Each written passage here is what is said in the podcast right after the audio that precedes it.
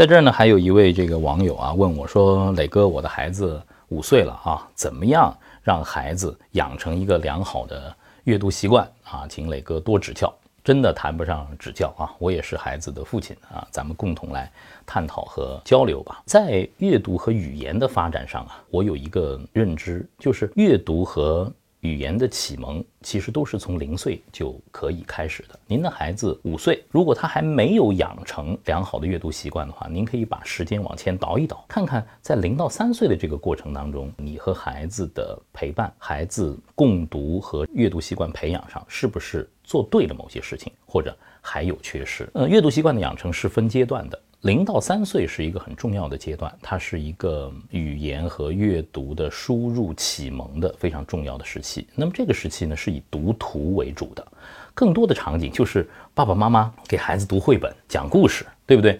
这个阶段多说、多看、多读、多问、多答、多听都非常的重要。对于零到三岁啊，我觉得多跟孩子讲话，talk more。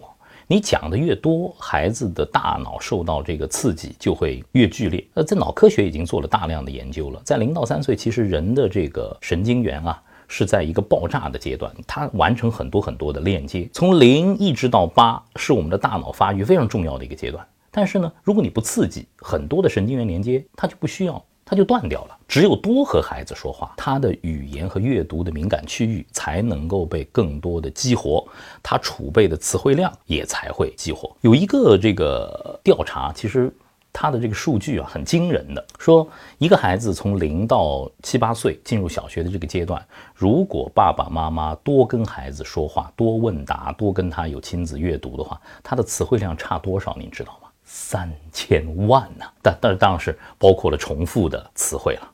这是一个孩子认知的思维的重要的基础，所以说多说非常重要。另外呢，我觉得在和孩零到三岁讲故事啊、读绘本这个过程当中啊，父母的共同陪伴为什么这么重要？因为交互是不可替代的。你看着孩子的那个眼神，哎，说一说，停顿一下，看看他的反应。比如说，我在和朗月共读的时候，有一个绘本，给我们带来特别大的乐趣，就是这个十四只老鼠，十四只性格各异的老鼠，他们在森林里头生活，每个人都有不同的个性，不同的服装，他每天干着不同的事儿。哟，孩子一会儿就岔出出，哎呦，这个虫好可爱啊，这是什么虫啊？哦，是瓢虫，是这个独角仙。哎，那怎么会有只鸟啊？他们怎么取水的？为什么老八这么调皮啊？哎，你看，为什么老六老摔跤啊？你看，孩子会有这样的岔出去的非主线的问题，你得和他互动，你得和他交流。这个过程当中的问与答，及时的反馈。非常非常的重要，这是孩子爱上阅读的很重要的一个线索，也是所有的其他的阅读方式没有办法代替亲子共读的很重要的一个点。另外就是我能够感受到的，在亲子共读的过程当中，孩子爱上阅读的过程当中，有一个很美好的时刻，就是那种沉浸感。比方我在跟孩子讲一些童话故事的时候，你看像渔夫和金鱼、九色鹿的故事、雪孩子的故事、白雪公主的故事、睡美人的故事，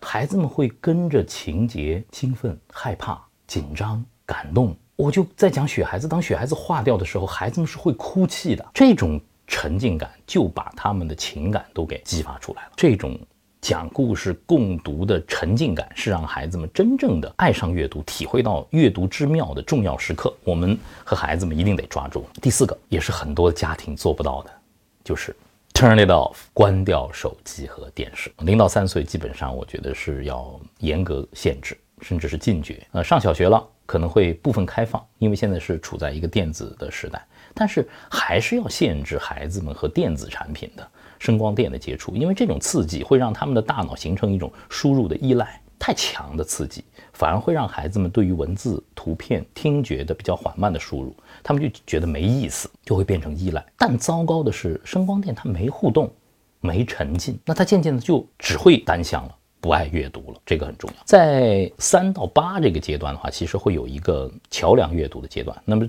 究竟是什么是桥梁阅读？我下一次啊再跟大家做比较详细的这个探讨。这个阶段读字文字的输入会渐渐的变得多起来，图文并茂会渐渐的多起来。那么在这个阶段，我觉得和孩子共同读一本书，你讲一讲，孩子讲一讲。我最推荐的就是在家庭里头有家庭故事会、家庭朗读会，小规模的。哎，爸爸讲一个故事。孩子把爸爸妈妈讲过的故事拿出来，哎，他们讲一讲这种输入和输出完成之后啊，孩子会非常有成就感的。很多问题孩子们会问，千奇百怪。